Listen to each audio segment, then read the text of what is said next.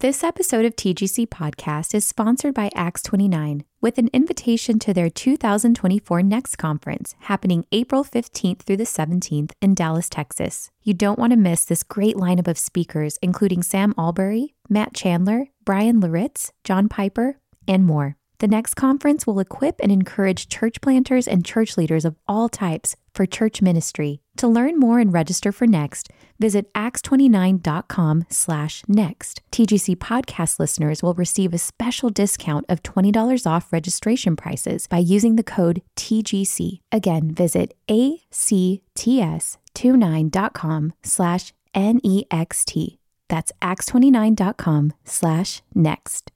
This episode of TGC Podcast is sponsored by Lifeway. With the new CSB Men's Daily Bible, men are seeing the truths of Scripture in direct, effective ways. And with devotionals and insights that speak to every man's struggles and questions, this edition is changing the way men's groups and discipleship partners study together. Pre order the new CSB Men's Daily Bible today and get the best deal offered with 50% off when you purchase at lifeway.com and use promo code MDB50. That's lifeway.com.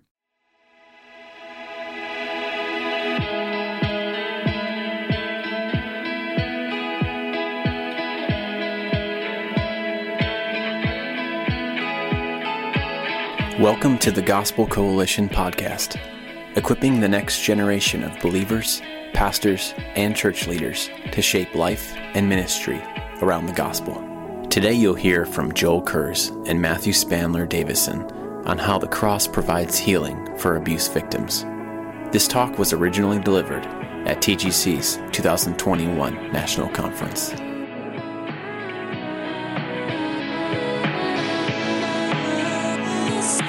Good to um, see you this morning, and I want to quickly introduce myself. My name is Matthew Spandler Davison, and I am a pastor uh, originally from Aberdeen, Scotland, and work with a ministry called 20 Schemes, a church planting ministry in Scotland. And so, who's uh, familiar with 20 Schemes? Anybody here? Familiar? Oh, great, awesome.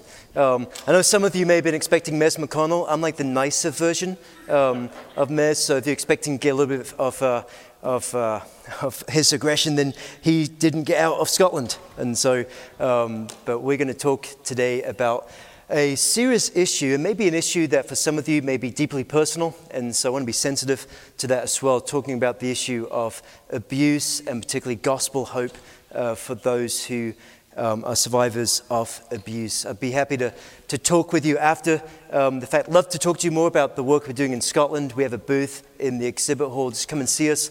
Um, we're not going to do a Q&A uh, during this time, but I'll be more than happy to come and meet with you or you meet me at the booth afterwards. But let me uh, um, jump right in. Let me pray for us and then we'll get started. Father, we just uh, thank you for this time this morning to uh, just think about this, Lord. I know that this is a difficult and sensitive and hard uh, topic to uh, think about, but we also know that you are a good and loving and compassionate Father. And so use this time uh, to give us wisdom, to, uh, to give us a sense of compassion, a sense of hope in you. Uh, minister to us even through this, we pray. In Jesus' name, amen.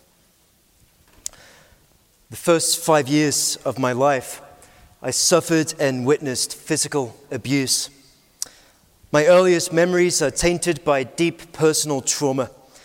At one point, I was smothered with a pillow. I saw my own brother pushed down the stairs. I heard my mother screaming while being beaten as I hid under the bed. My first experience of sex was as a nine year old boy in my own bed, being raped by a person I barely knew. I never spoke of it. I never told another soul. I ran and I hid. And in many ways, I continued to run and to hide from that point forward. I was a shy, insecure, deeply wounded young man. I was quickly becoming bitter, angry, and self centered. But God, in His extraordinary grace, began to move in my life. My mum started to take us along to a small Baptist church in the northeast of Scotland. I wanted nothing to do with it. It felt fake. How can I believe in a Father God when my own father had been so cruel? But an older man in the church, a rugged fisherman from Peterhead with a thick accent, a glass eye, a long beard, introduced me to the Bible. The gospel broke into my stubborn, cold, and dead heart. And in that moment, I found Jesus as my hiding place. And the church became for me a safe place, a refuge. Wounds, though, become scars, and often scars that won't go away. Children who are abused will carry emotional and mental scars well into their adulthood. Childhood abuse leaves us completely disorientated. But praise God that for me, the most orientating experience of my life was accepting Jesus Christ as my Savior. But that's not the story that many associate with the church when they hear the word abuse. The sad and tragic reality is that when you hear the word church, many people in our culture think of the word abuse. Many people view the church with a sense of suspicion. But the church that Jesus has established, the church that Jesus is building, is designed to be a place of refuge for broken sinners, not a hiding place for pedophiles and abusers. Jesus has charged the church to be a place of safety, a place that treasures the name of Christ. The church is to be our refuge. Perhaps you're here this morning and, and deep down you know that something terrible and traumatic has happened to you when you were just a young child. It's difficult to talk about it. It's difficult even now for me to talk about it. It's painful to revisit those memories. So why bother? But the truth is, though, the truth is, you know, that deep down, it still affects you. The way you interact with others, the way you feel about yourself, the, the fear you have of being abandoned, let down by people you trust, the insecurity you feel in every relationship you have, including your relationship with God. That traumatic event may have occurred decades ago, but the wounds still run deep.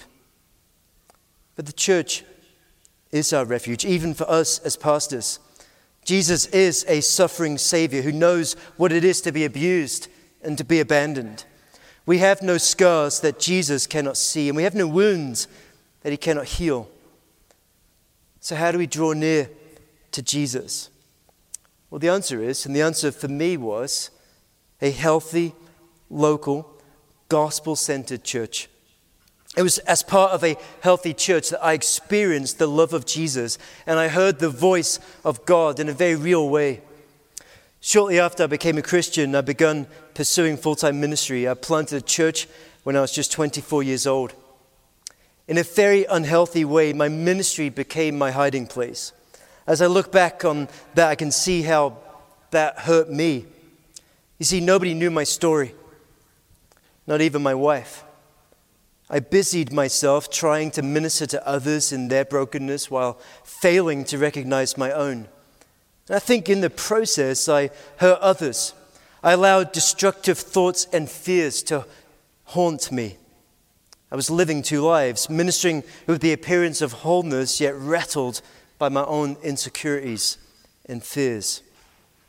In fact, ministry became nothing more than a performance. If you've experienced sexual abuse, you learn how to perform to survive.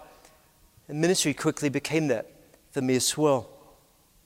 A couple of years ago, I realized this couldn't go on. If I continued to live like this, it would destroy everything. It was at that point I began to see what a wonderful gift God had given me. He'd placed me in a church with people who loved me, people who truly cared about me, a loving church who cares deeply for me. I needed to share my story with my elders. I needed to be discipled. I needed accountability. I needed to serve from a place of brokenness, not from a pretense of wholeness. And so I can truthfully say that the church has now become a, a dear place for me where I can be really me. I pray that it might be that for you as well. But let me point out three ways the church has been that for me. First, we need Christ like leaders in our lives. I needed to be led by Christ like shepherds. Our people need to come under the watchful care, love, and compassion of Christ like leaders. You see, victims of abuse, we might be tempted to run from authority, to resist any form of authority, particularly if our abuser has been one who abused their position of authority to prey on us. To see anybody in power as a potential abuser. But the Bible tells us that actually authority in and of itself is inherently good. Ephesians 1, verse 22 says, And God placed all things under his feet and appointed him to be the head over everything for the church, which is his body, the fullness of him who fills everything in every way. These verses teach us that we need to submit to godly authority. I'm not, and none of us are called to submit to the sinful demands of abusive leaders. But we are called to submit to Christ like leaders. The church will be a place of safety if it is led by men who model the characteristics of set out in 1 Timothy 3 and Titus 1. Those standards of Christ like leadership, those are designed to protect the church from abusive men who use their authority to abuse their members. So, our churches need to be led by Christ like leaders who care well for those under their care. Secondly, we need Christ centered preaching. The Bible is the very word of God. And we desperately need to hear his voice above all the other voices that are screaming at us, including the one in our own heads that keep us awake at night we need to know God. And more than that, we need to, we, we, I don't need to make sense of my abuse, right? I don't need to understand why it happened to me. I just need to hear the voice of a God who's speaking to me right now. As a victim of abuse, I may never understand what has happened. But I have come to see that it's not my abuse or my abuser that gets to define who I am. It's God. As we come to the Word of God, we meet a loving Father who walks with his people, who protects his children, who defends his own against the oppressor. I needed to hear the voice of God more than a therapist or a self help group. I needed to hear the Bible. And more, uh, to rise above all the other voices that are screaming at me. And I heard the voice of God most clearly through Christ centered expository preaching Sunday by Sunday. Third, I need the body of Christ. You see, I needed the church. We all do.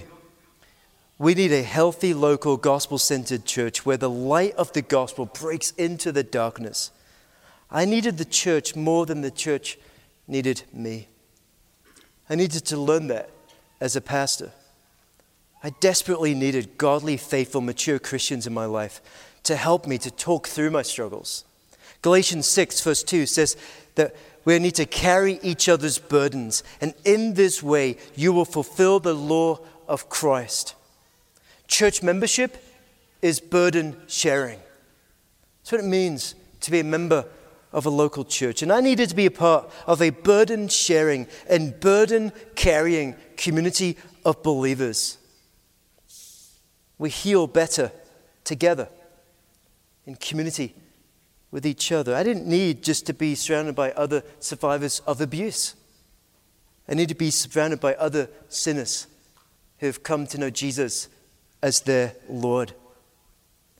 I needed the church so, how can we ensure then that the church is a place of safety for the vulnerable and healing for the hurting? Let me just give you a couple of just really quick, just places, ways to safeguard our churches, to make sure our churches are places of safety. And there's lots of resources out there, but I'm just going to give you a quick overview. Number one, if you want your church to be a place of safety, number one, have a plan. It's absolutely imperative that you have a child protection plan in place. And don't simply do what a lot of churches do, which is to grab a policy from another church and just copy and paste your church name onto it. And say, yeah, we got that bit done. No, so we can get our liability insurance. No, have a plan. Wrestle with the needs of your own community. How to safeguard your own facility. How to effectively account for every person in your building and in your small groups. Work hard to communicate these standards to your staff, your volunteers, your parents. Err on the side of over communication. Don't just let these policies sit on a shelf. Share them, teach them, revisit them often. Have a plan. Does your church have a plan to make sure that the vulnerable who are gathering with you week after week are safe in your building, in your gatherings? Secondly, implement the plan. The sad reality is if an abuser wants to abuse, he or she is likely a wolf hiding amongst the sheep, slyly and masterfully creeping around, looking for moments to enter the sheep pen and attack the weakest and the most vulnerable prey. Far too many churches become sheep pens with gates wide open, allowing wolves to enter unnoticed in order to entrap and to savage the most weakest sheep amongst us. And in most of our churches, it's just too easy to hide in plain sight. Abusers see the church as an easy place to hide. Because abuse always requires deception. Just because you know each other, you're familiar with one another. You trust each other. That doesn't mean you are immune from needing to implement the plan to protect your children from predators. Perform all the necessary background checks. Check references on any potential staff, workers of children, youth leaders. Appoint somebody in your leadership who is responsible for ensuring the plan is being robustly implemented. And third, respond and report. Respond and report. The tragic truth is that the abuser, the predator, just won't be stopped, no matter how strong a plan you have in place. So you must know what to do when the unthinkable happens. If someone shares with you that they've been abused by someone in the church, ask questions, listen to them. People who have been wounded by sexual abuse need someone to listen to their story and take them seriously. Just as you would with somebody in great physical pain, we must emphasize with them, pray with them, weep with them, dignify their story. Make sure that they know that you are taking what they say deadly seriously. Remember this, though it is not your job to uncover what happened. You are not an investigator. You are not a lawyer. You are not a doctor. In cases of illegality, you are not bound by confidentiality. When a law has been broken, you must report it. No ifs, no buts. In matters of abuse, a law always has been broken. Abuse is always a legal matter. So, as church leaders, we must recognize that in situations of physical and sexual assault, although a sin has occurred, a crime has also been committed. So this isn't simply a matter of church discipline. Whenever someone has been abused, a law has been broken, it's a legal matter and must be referred to the appropriate authorities. It doesn't matter if you think that there's credibility to the claim, it's irrelevant at this point. We're not trained to investigate crimes. That's never our job. We should never think it appropriate to do so. Now, what if the situation involves a pastor or a volunteer? Far too often, we can be tempted to want to deal with it quietly when we're not completely persuaded by the accusations. And I understand, I've dealt with this in my own church. I understand, but we don't want to uh, unfairly cause uh, grief or difficulty come against somebody who we love and care for who's a volunteer or worker or a pastor in our church. But our response must always be to err on the side of transparency. You are not declaring judgment when you suspend somebody from leaders, from positions of authority or leadership in your church. Rather, it is a proactive step to validate the seriousness of the accusation, not the credibility of the accusation. You're not declaring judgment. You're validating the bravery of the accused stepping forward. So, even were the accusation false, if there is somebody else in your church who is actually being abused, they are watching how you are dealing with this. Notify the church. Immediately suspend the accused from all positions within the church. Make it clear that you are not in a position at this stage to pass judgment, but you are working with those authorities who are investigating the matter. And if you've got a plan in place, it's easy to do it because you're just implementing a mutually agreed policy. We must be sure of this that we are not more concerned about protecting the reputation of the church over the well being of a victim. This is where I feel so many well meaning churches get into trouble. A concern to prevent scandal from harming the name or reputation of the church or of its leaders is never a good motivation for failing to be appropriately transparent. The reputation of the church will always be compromised when the church looks like we are covering up or hiding an accusation of abuse. So, in summary, listen, report, respond, communicate. Look, there's so much more we can be say, said about this, and there are other great resources out there. A great book, Deepak Reju's written a book called Safeguarding. It's a great book. If you want to get that, uh, read that. There are uh, denominations, groups that people that help you uh, put in plans in place. And make sure you do. Hidden wounds, though, and invisible scars will hurt your ability to minister well to others. So if you have experienced trauma in your life, then let me urge you to do as I felt I was able to do. Be honest about your pain. Seek help. Find the strength and the healing that comes from being a part of a healthy, gospel centered, compassionate, truth affirming, safe group of believers.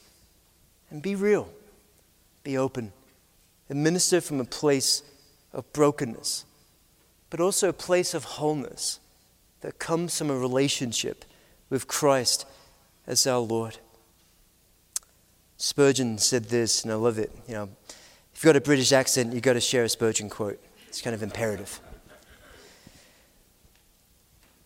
All who have first given themselves to the Lord should, as speedily as possible, also give themselves to the Lord's people. How else is there to be a church on this earth? As I've already said, the church is faulty, but there is no excuse for not joining it. The church is not an institution for perfect people, but is a sanctuary for sinners saved by grace. Although they are saved, they're still sinners. They need all the help they can derive from the sympathy and guidance of their fellow believers. The church is the nursery for God's weak children, where they are nourished and grow strong. It is the fold for Christ's sheep, the home for Christ's family. Imperfect? Yes, it is. But it's still the dearest place on earth to us. I pray that so for you as well.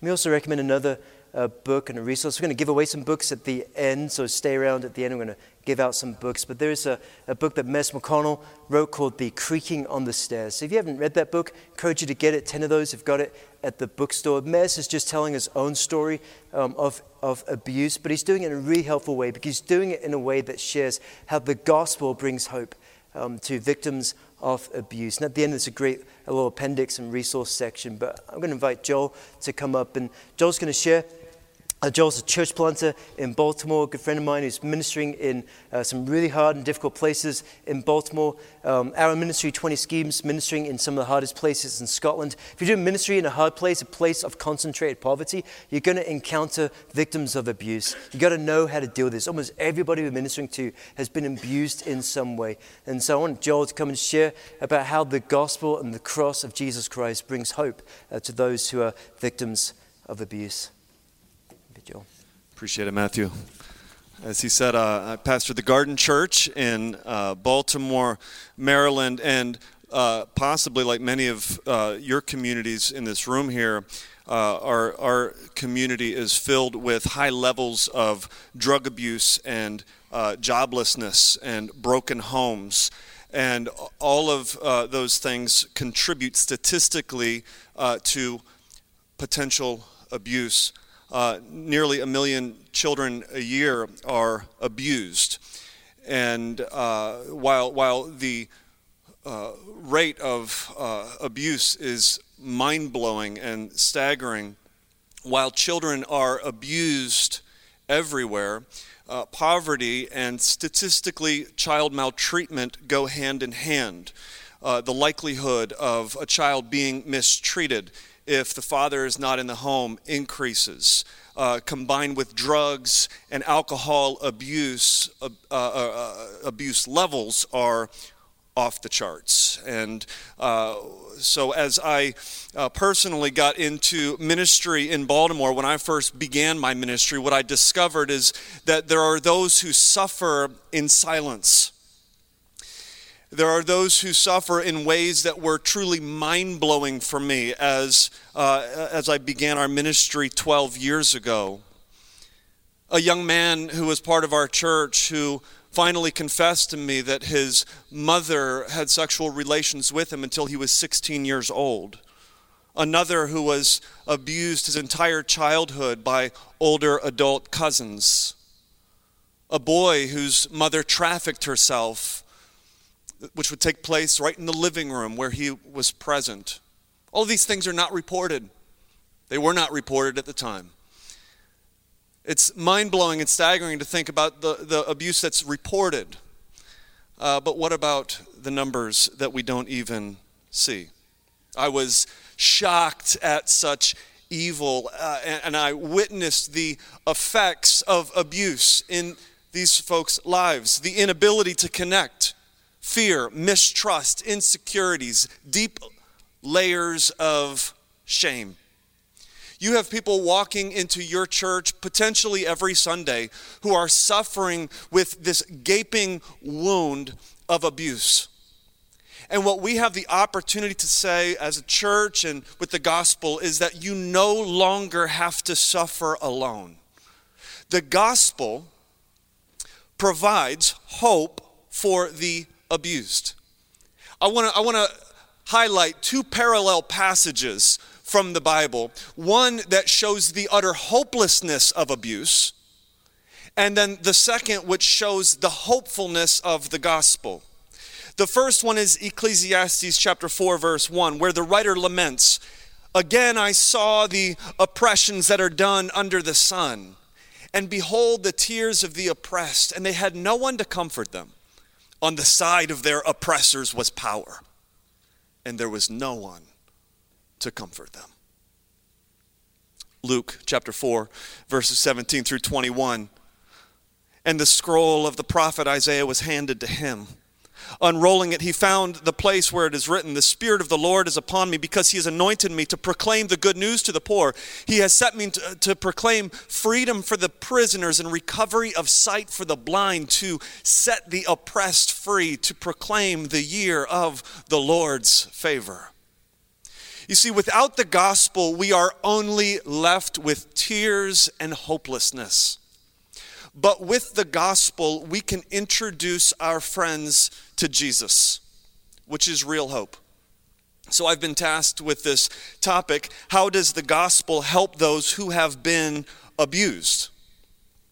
Now, on one hand, we know that the gospel provides forgiveness of sins for any sin that we have committed. And I'm going to assume that at the Gospel Coalition that we get that. So I'm not going to spend a lot of our time on the forgiveness of sins aspect of the gospel as needed and true as that is. But I think there is another dimension to the gospel that we sometimes might overlook in our care for those who have been abused. One author puts it like this the gospel invites the sinner to find forgiveness in Christ through repentance, and listen to this, it also invites the sinner to find refuge in the Comforter from a harsh, broken world where things like abuse, abuse occur.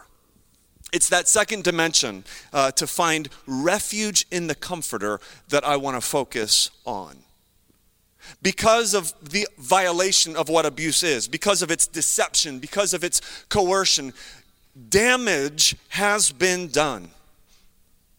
Diane Langberg is a expert on trauma from abuse. I am not. She is. So I appeal to her work as I talk about the damage here very briefly that is done as a result of abuse. First, the abuse cannot the abused cannot make sense of their story.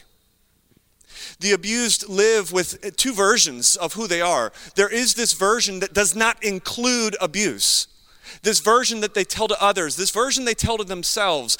But there is this other story, which is hardly even a narrative for them. It's these memories, these feelings that live alongside their entire story. It sticks with them. If they look at it, it will overwhelm them. The abused run from the bad feelings. They do everything they can possibly do to not feel. The memories of the trauma haunt the abused. Memories don't leave, they stick with you and they color every aspect of your story. Shame then dominates the abused. The difference between guilt and shame guilt is what you've done, shame is a belief of who you are. And abuse tells you that you are worthless. Abuse tells you that you are less than human. Shame then reinforces this, this defective view of self. And then the abused do everything that they can to hide because if people really knew who I am. Uh, and then there are reminders, something that reminds them of this view of themselves, and it just simply reinforces this view of self. According to Langberg, shame then leads to one of three responses. You either uh, fight, you belittle, you uh, uh, uh are deeply, uh, go on the fence, you are defensive, you fight. Or some people flee. They run to weed, they run to alcohol, they run to drug addiction. They try to numb the pain, the feelings. Some people freeze, they shut down, and they shut you out. This is damage. A couple years ago, I was playing basketball uh, at one of our church retreats, and I suffered a terrible uh, ankle sprain. And it took months to heal from. I don't know if it's because I'm getting older or what, but it just did not heal. And even still today, if I move my foot the wrong way, it's gonna, I'm going to be reminded of the pain from that ankle sprain. Listen, if an ankle sprain takes time to heal, how much more does abuse? How much more does that deeply affect us and, uh, and, and damage our view of self, our understanding of who we are? Well, I got to get to my point. The good news brings healing the good news of the gospel says healing is possible. You see, Christians, we are equipped with something to walk with those who have been abused that nobody else is equipped with. We have a unique view of the world and everything else because of the gospel of Jesus Christ. And it is the power to heal. Since the gospel then brings healing, the gospel deals with the damage of abuse. Let me give you four quick ways. How does the gospel deal with the damage of abuse? Number one, the gospel rewrites our narrative. The gospel rewrites our narrative, our narrative. While the abused tell one story of themselves, uh, there are these memories that become this controlling narrative as to who they are. And these memories often don't have a linear pattern, they are discombobulated and, and detached, and it defines them. The gospel helps us understand our own story. You are created in the image of God. You have worth and dignity and value. Yes, sin has entered the world, and as a result, unbelievable uh, uh, evil has, uh, has affected who we are. There is redemption available. You are not defective in Christ. you are redefined in Christ. Union with Christ has to be so clearly identified and applied to the abused. You're in Christ. And because you're in Christ, there is an ultimate hope that one day our very bodies will be made new. One young man that I worked with, his story made no sense of him. And as I would try to understand who he was, there were these layers of his story that just didn't make sense. And he was defensive, he was a fighter. He would belittle me because it made him feel better about himself. He had to elevate himself. He came across as so prideful and so confident, yet he was so broken as I worked with this young man, I saw how the gospel would rewrite his own story. The gospel became this narrative that superseded all of the other narratives in his life. Secondly, the gospel gives us categories. The gospel gives us categories. The, the life narrative for the abused is a problem because they don't have categories for abuse the, the abuse doesn't fit into the story that they tell themselves. Rather, it lives alongside, as I have already mentioned. In the gospel, we have categories for abuse, oppression, and evil. Somebody treated you as if you were not an image bearer of God. And they therefore lied to you about who God is, and they lied to you about who you are. We've got clear categories. Uh, as Ecclesiastes laments the powerlessness of the abuse, they are under the power of the oppressor, it says. The gospel says there is another power that supersedes that power. There is a greater power that is going to bring justice to the abuser God's wrath will be poured out on their heads. And someone what might say, well, what if uh, they become a Christian? What if they are forgiven? Does that mean they are let off the hook? No, it means that Jesus took every single bit of God's wrath for the sin that was committed against you. Isaiah 53 3 he was despised and rejected by mankind. In verses 7 and 8, it says that he was led like a lamb to the slaughter. Listen to this justice was denied him, his life was taken away. But the irony is that God was not out of control. He still had power. It was all God's plan, it was his remedy. God would provide a substitute for the sinner. For years and years, as you know, uh, uh, Israel would offer bulls and goats, but they never took away the problem of sin. In verses 5 and 6 of Isaiah 53, but he was pierced for our transgressions. He was crushed for our iniquities. Upon him was the chastisement that brought us peace, and with his wounds we are healed. All we like sheep have gone astray. We have turned everyone to his own way, and the Lord has laid on him the iniquity of us all.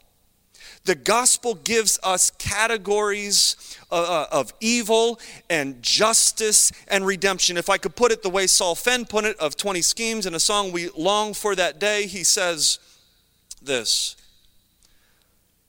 He says, But there is hope for all who trust in Jesus, for all who know forgiveness in his name. He faced the wrath deserved by ruined sinners to save us from our anger, fear, and shame. The key here is time. Time. It takes time to heal.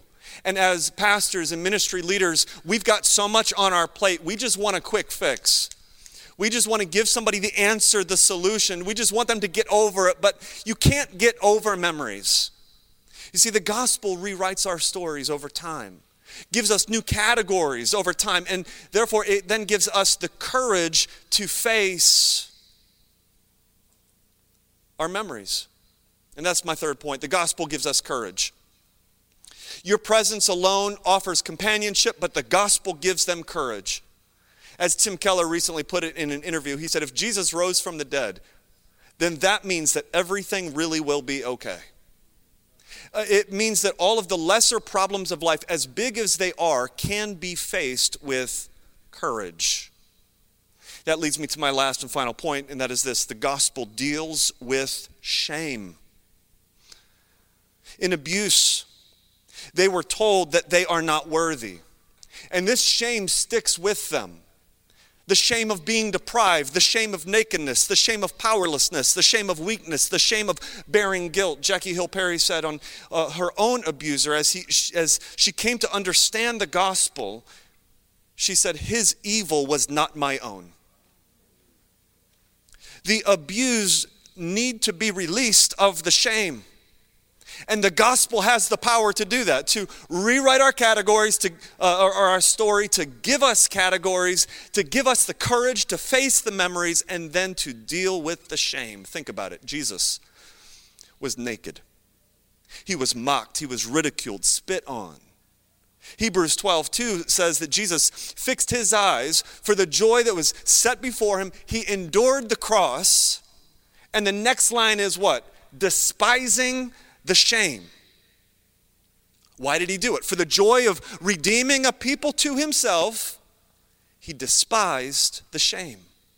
Notice it doesn't say that Jesus, Jesus enjoyed the shame. It doesn't say that Jesus even just simply dealt with the shame. It says that he despised the shame. Oh, Jesus knew shame. Peter denied him. Uh, he was stripped of his clothing. He was told he was told by the world that he is utterly worthless. Maybe he knew, knew shame more than any of us. But he hated it. And he hated it so much he dealt with it. John Piper elaborates on this despising the shame. And he says it's as if Jesus is saying, Listen to me, shame. Do you see that joy in front of me? Compared to that, you are less than nothing. You are not worth comparing to that. I despise you. You think you have power compared to the joy before me, you have none. Joy, joy, joy. That is my power, not you, shame. You are worthless and powerless. You think you can distract me. I won't even look at you. I have set a joy before me. Why would I look at you? You are ugly and despicable, and you are almost finished. You cover me now with a shroud. Before you can say, so there, I will throw you off like a filthy rag. I will put on my royal robe. You think you are great because even last night you made my disciples run away. You are a fool, shame. You are despicable. That abandonment, that loneliness, this cross, these tools of yours, they are all sacred suffering and will save my disciples, not destroy them. You are a fool. Your filthy hands fulfill holy prophecy. Farewell, shame. It is finished. Amen. In conclusion, the gospel heals damage done by abuse. As it rewrites our story, as it gives us new categories, as it gives us courage to face the memories, as it deals with shame, over time, abuse is a piece of your story, but it doesn't define you.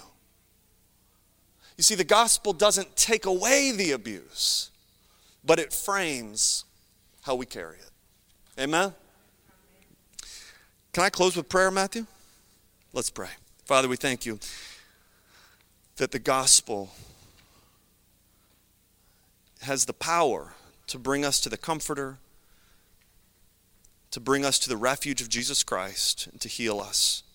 Father, I pray for any in this room who may be abused, dealing with past abuse.